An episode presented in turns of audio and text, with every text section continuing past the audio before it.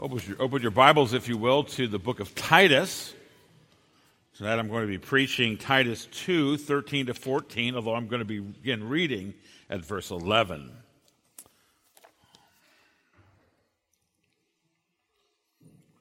Listen now to God's holy, inerrant, and life giving word, Paul's epistle to Titus, beginning at chapter 2, verse 11.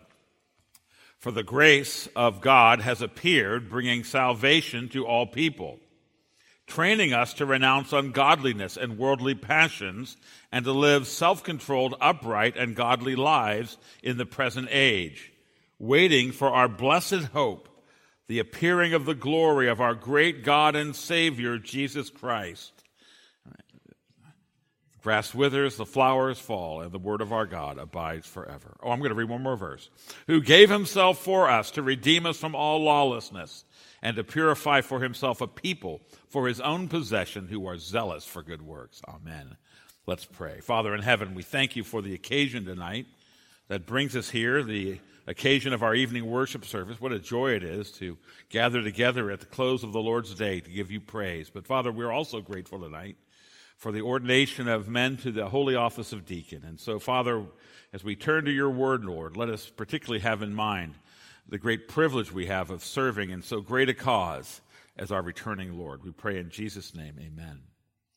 Samuel Beckett's play, Waiting for Godot, depicts two men who are waiting by a tree for a man whom neither of them knows. And over several nights, the men converse about the unseen Godot still waiting. Finally, a boy arrives with a message from Godot that he cannot come tonight, but he will appear the next night. And yet, Godot does not appear the next night. In fact, he never appears, and the play ends with the two men having waited without any purpose and debating at the very end different methods of committing suicide. Now, that play is celebrated as an absurd revealing of what modern life is about to the secular world. It was deemed the most significant English language play of the 20th century. Now, writing to encourage his protege Titus in ministry, the Apostle Paul considers the Christian life also to involve the experience of waiting. And yet the comparison with Godot's, with Beckett's waiting for Godot ends there. While Beckett's characters exist in a meaningless world, Paul assured his readers that they live between two great events that in fact give ultimate meaning to all of their struggles. And exhorting the church towards godly living, Paul points out that believers live between the two appearings. In verse 11, he spoke of the first coming of Jesus as the grace of God which has appeared. And then in Titus 2:13 he adds there is another appearing that equally shapes our outlook, the appearing of the glory of our great God and Savior Jesus Christ. In Christ's first coming, God's grace appeared with the gospel offer of salvation that continues to be proclaimed in our own time. The second coming will reveal the full, full glory of God in the return, the returning appearing of Jesus. Like the characters in Waiting for Godot, Christians do not know when our Savior is appearing, but unlike them, we can rely on His faithfulness. Therefore, our waiting takes the form of readiness for His appearing, with the result that in the present life, Christ's people, verse 14 says, are zealous for good works. Well, first, I want to consider this under three points. The first is that we are given a plan to embrace. God has a plan that shapes our whole attitude as we embrace it. In 1923, a large number of liberal Presbyterians signed what was called the Auburn Affirmation. And one of the, the things that they insisted on in that declaration was that the visible bodily return of Jesus is merely a theory that ministers need not embrace. And in reaction to that unbelief, the fundamentalist movement of the 20th century placed a great emphasis on the second coming of the Lord Jesus, so that hope in the return of Jesus was seen, correctly, I would point out, as an essential point, of uh, component of saving faith. In recent years, however, I find that interest in Christ's return has yet again waned, not been denied among evangelicals, but the, the gravity of that on our thinking has waned. Even worse, for some Christians, uh, the second coming has become a threat to scare youth into obedience. And then those young Christians, they learn to fear that Jesus might return because they've been threatened that he's going to reject them because they're imperfect Christians when he returns. Well, those tormented by that thought dread the idea that Jesus might return. It's a source of fear instead of what Paul calls it, our blessed hope. Well, in contrast to an attitude of ambivalence or anxiety, Paul insists that Christ's future appearing should loom large in our minds and our hearts. And moreover, far from it being a source of anxiety and dread. And Paul describes the return of our Lord as our blessed hope. Cornelius Venema writes, the event of Christ's return then is the great centerpiece of biblical expectation for the future. It will signal the inauguration of God's eternal kingdom and the full and final redemption of all of his people. Uh, Paul describes the return of Jesus as a summation of all of our longing, and it's for this reason, because of our blessed hope, it is the fulfillment of all that we have been seeking through faith in Christ. The return of Jesus will see the final resurrection. Yes, that will be the resurrection of our bodies, of those who have, who have died. And the saints of, the souls of saints above will be rejoined to, in those glorified bodies. Those who have not died will be changed in the twinkling of an eye. A, a resurrection body like the body of Jesus after his resurrection. What a thing that will be. And Christ's return brings the final judgment at which those whose sins have been forgiven by Jesus uh, will joyfully anticipate that benediction. I hope that you anticipate, Well done, thou good and faithful servant. Oh, the desire to hear that should move us. Well done, good and faithful servant. Matthew 25, 21. You see, the second coming leads not merely to another phase of conflict between faith and unbelief on earth, but rather it is the end of all strife. So that as Isaiah anticipated, the earth shall be filled with the knowledge of the Lord as the waters cover the sea. Isaiah 11 9. Now, in order to stoke our anticipation, Paul refers to the second coming in verse 13 as the appearing of the glory. The appearing of the glory. Now, Jesus has always been in himself glorious, fully glorious. That's why the angel choir greeted his incarnate birth with songs of heavenly praise. At this very moment, our Lord Jesus is seated at the right hand of the Father in heaven. All authority has been given to him on heaven and on earth, and the angels are crying out in his presence blessing and honor and glory and might forever and ever. Amen. Revelation 5:13. And yet, that glory is not presently evident in the world where we live. Not only is Jesus neglected by the unbelieving world, but believers themselves, we grow weary of living by faith and not by sight. Nothing wrong with, with longing for the day when we no longer live by faith. We will see him as he is, as John the Apostle said. We are like Moses and Aaron during the Exodus when, beset by rebellion and malice, they were in danger for their lives. But then suddenly the Shekinah glory cloud descended on the tabernacle. Number 1642. The glory of the Lord appeared and God's cause was vindicated. According to the Bible, something greater than that will occur when Jesus returns. The glory of his coming will be seen by every eye. Paul writes in 1 Thessalonians 4:16, "The Lord himself will descend from heaven with a cry of command, with the voice of an archangel, with the sound of the trumpet of God." Venema summarizes the return of Christ will be an event at the close of this present age in which the present splendor, honor, and authority that belong to the risen and ascended Lord will be visible personally and publicly displayed as his being is revealed from heaven. Now remember that in, in the book of Titus, as Paul is confronting the worldliness that has grown in the Cretan church. And in chapter 1, he identified insubordinate, empty talkers and deceivers who were troubling the church, and who with others in their ungodliness, he said in Titus 1:16, they profess to know God, but they deny him by their works.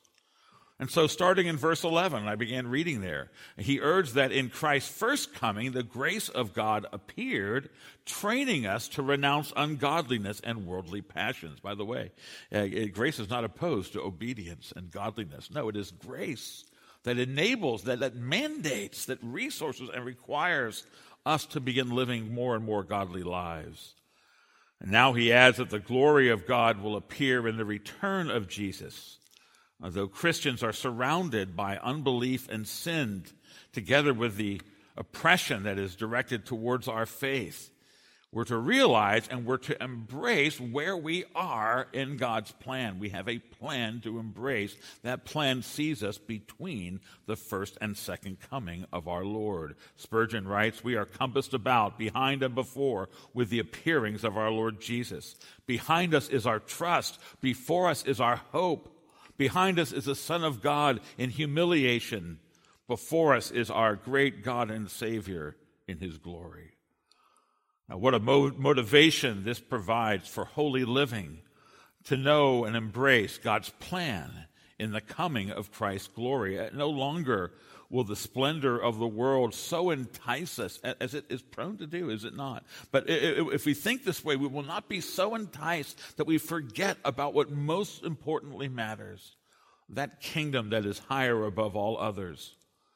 We will no longer be enticed. We will be waiting eagerly for the appearing of Jesus. John Calvin uh, said, Christ by his coming will chase away all the empty show of the world it, it, it, we will no longer, he will, no longer shall the world obscure the brightness, no longer lessen the magnificence of his glory.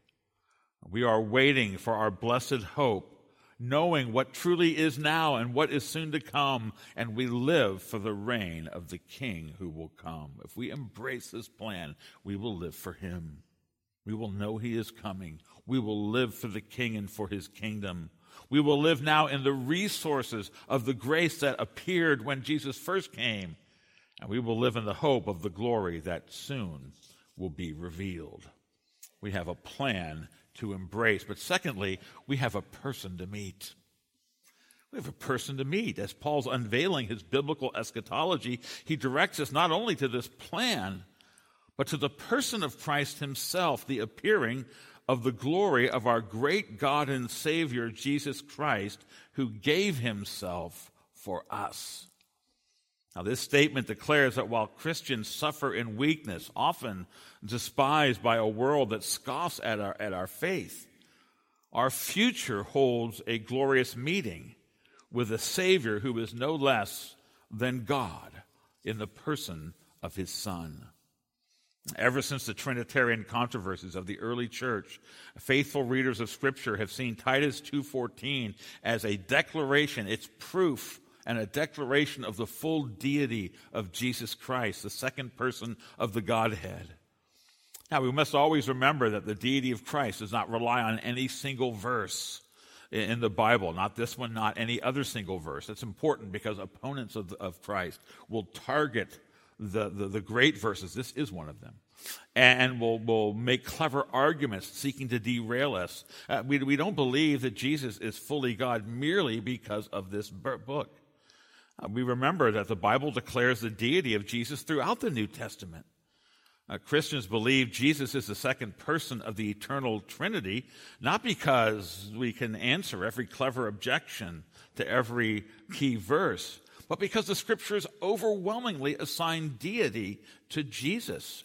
Hayne Griffin puts it this way The fact of Jesus' deity is established by his supernatural birth, by his sinless life, by his fulfillment of Old Testament messianic prophecy, by his demonstrated authority over nature, disease, demons, and death, by his claim upon the attributes and prerogatives of God, including forgiving sins and judging sinners and by his resurrection from the dead and his heavenly exaltation. We should note that the teaching of Jesus' deity hardly relies on any single verse.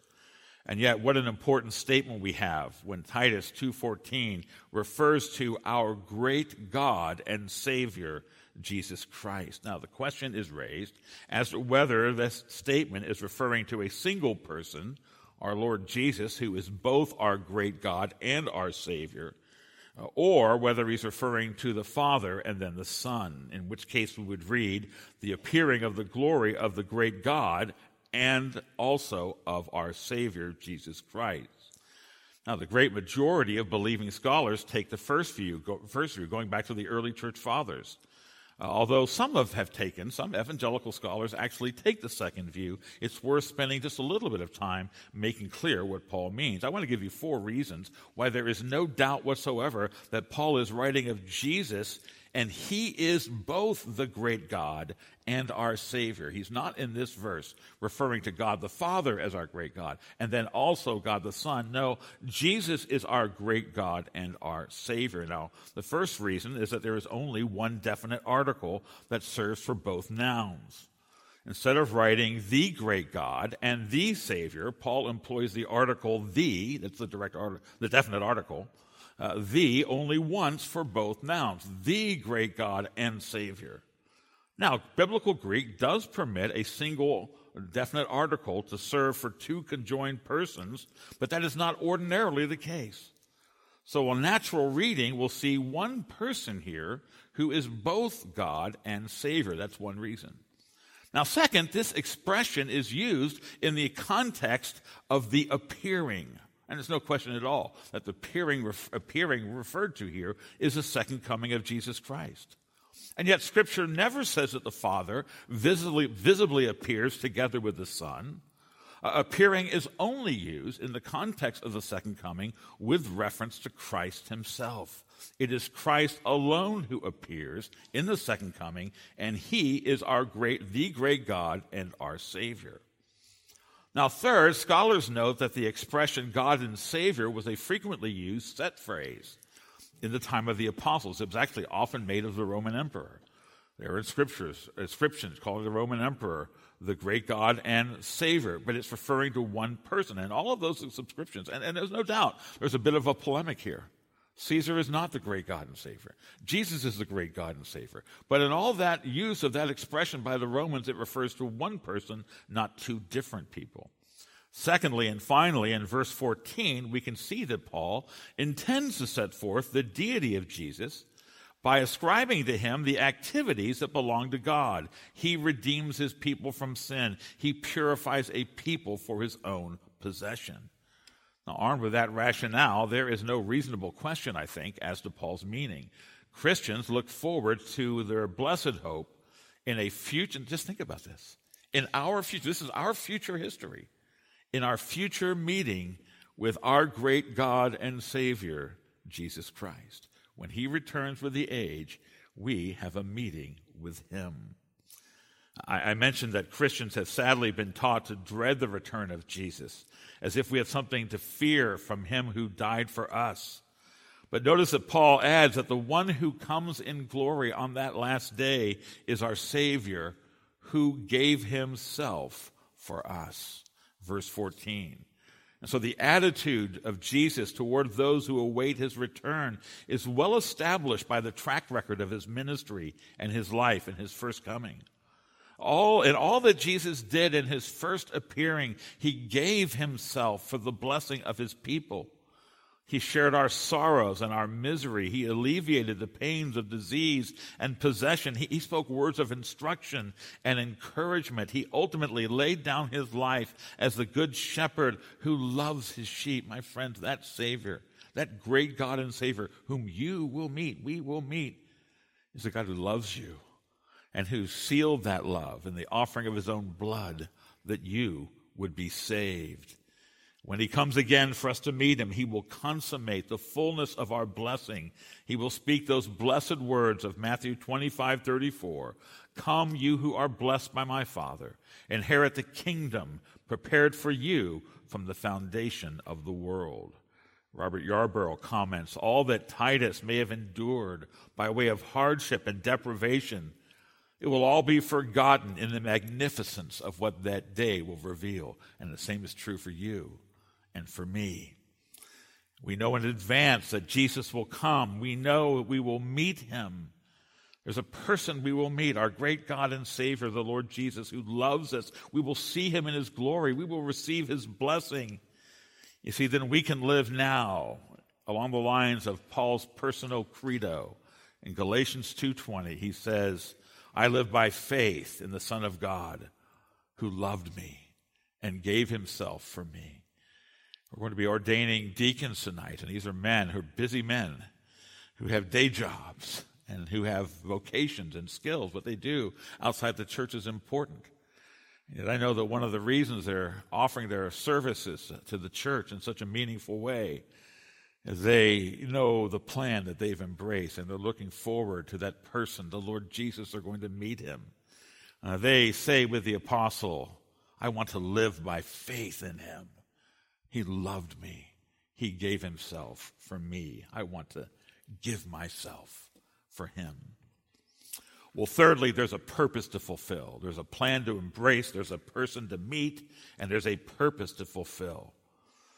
Paul writes as this soaring eschatology, he answers many questions that people have about the second coming of Jesus. But his primary aim is actually very practical.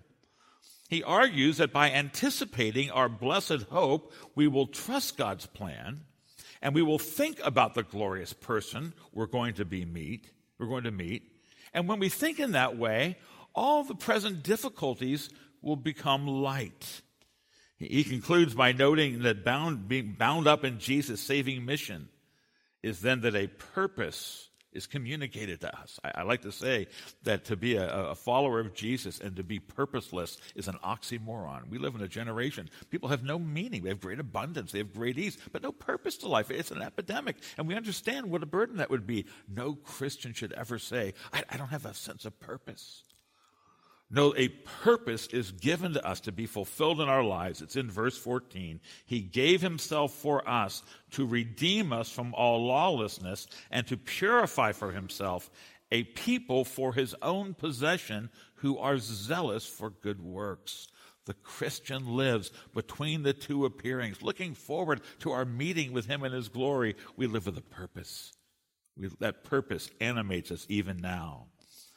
What Paul, when Paul explains what it means for Jesus to be our Savior, he gives a summary. He gave himself for us.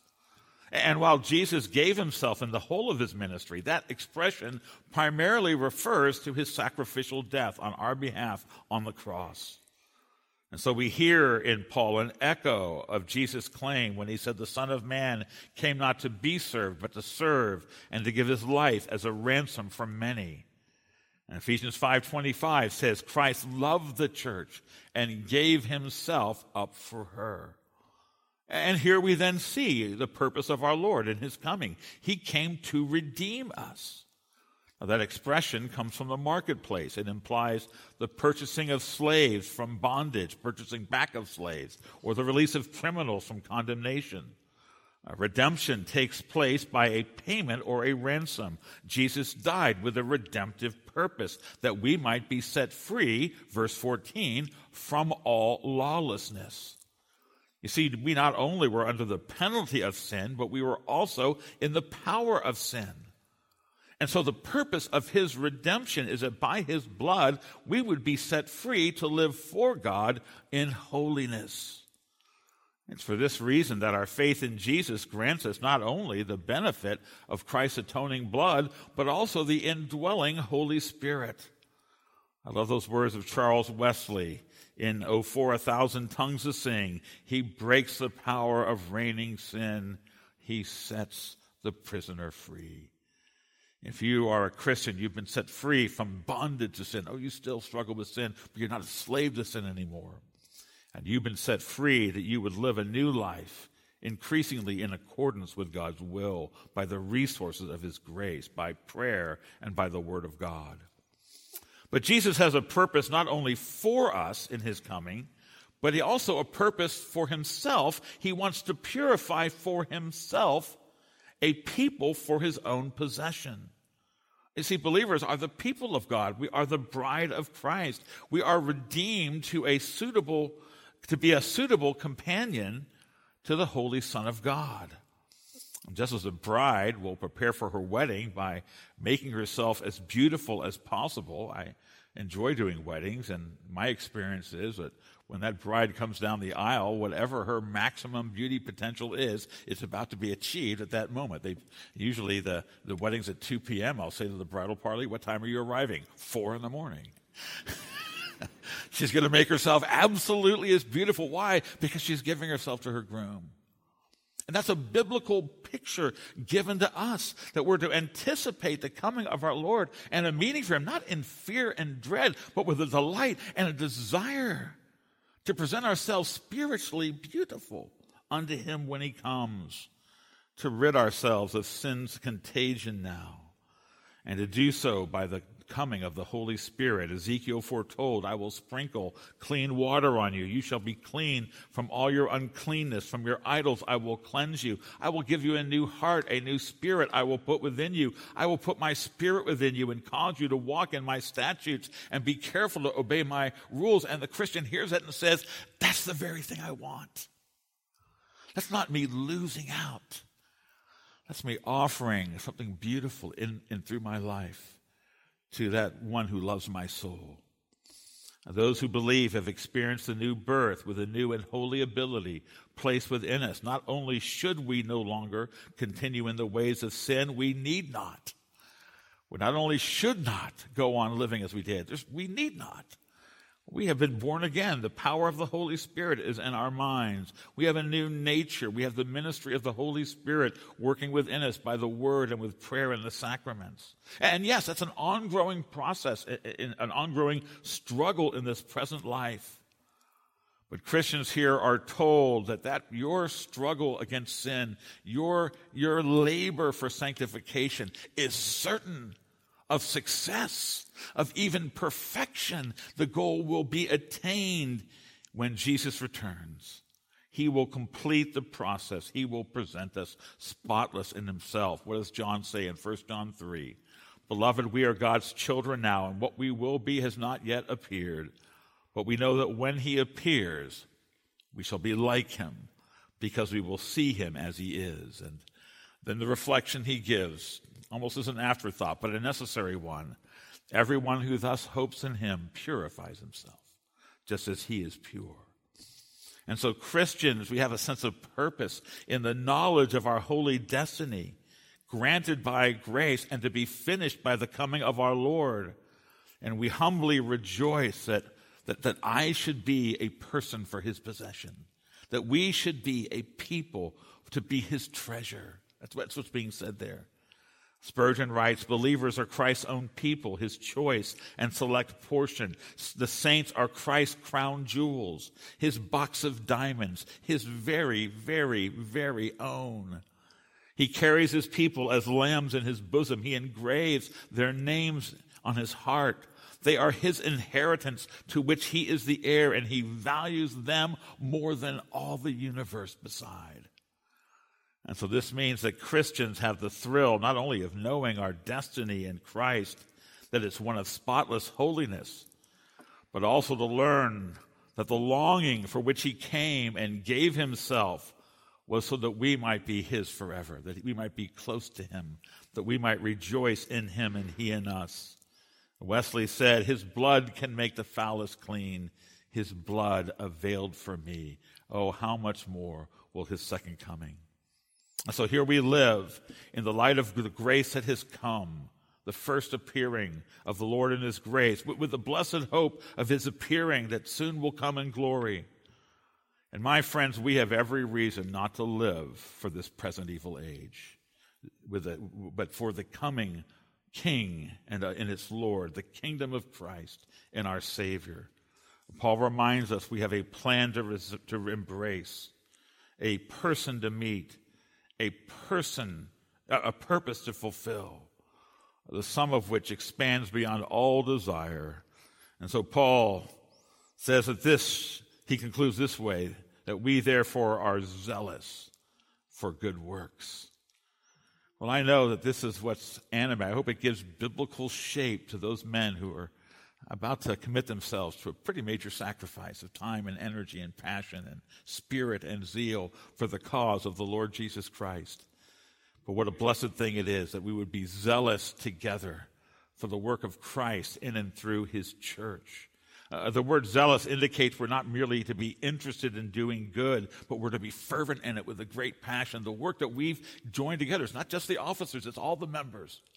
But tonight we're ordaining the deacons, and so we, we think particularly of them. We're to be filled with a zeal for, for that work assigned to us in the kingdom of Christ, one local church, but, but of such importance in the place and the time where it exists. Christ's people are to be on fire for the work of his kingdom. We're to be inflamed with the consecration of all things to his praise. We're to have a passion for our own growth in godliness, but then for that gospel work that offers salvation to a world trapped and without meaning. What a thing it is that Samuel Beckett's Waiting for Godot depicts the philosophy of the world in which we live. I think it actually does. Meaningless, pointlessness, emptiness.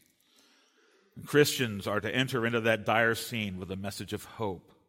We break into the world with lives that display a grace unknown to those outside of Christ and a message of healing, forgiving, redeeming, and cleansing, so that others who will join us in waiting for the appearing of the great glory of our great God and Savior, Jesus Christ. Father, let us, uh, let us pray. Father in heaven, we thank you for revealing to us your plan. What a plan it is. All that your Son did, redeeming us from the guilt and power of sin in his first coming. But Father, that we are to await his coming. We're to know that he's coming. We're to pray for his coming. Come, Lord Jesus, and knowing that he says, Surely I am coming soon.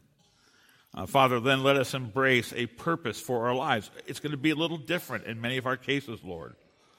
But Father, let each of us say, I want to live for that one kingdom that will endure forever. Cause us to realize that all the causes, all the things in this world, many of them good in and of themselves for which we labor, but they will all pass. They will all pass. But the work of your Son, that saving work of Jesus, the, the church that is so precious to him, will endure forever. We thank you for the pleasure of having the purpose of offering our lives in service to Christ and his church. We pray that in his name, amen.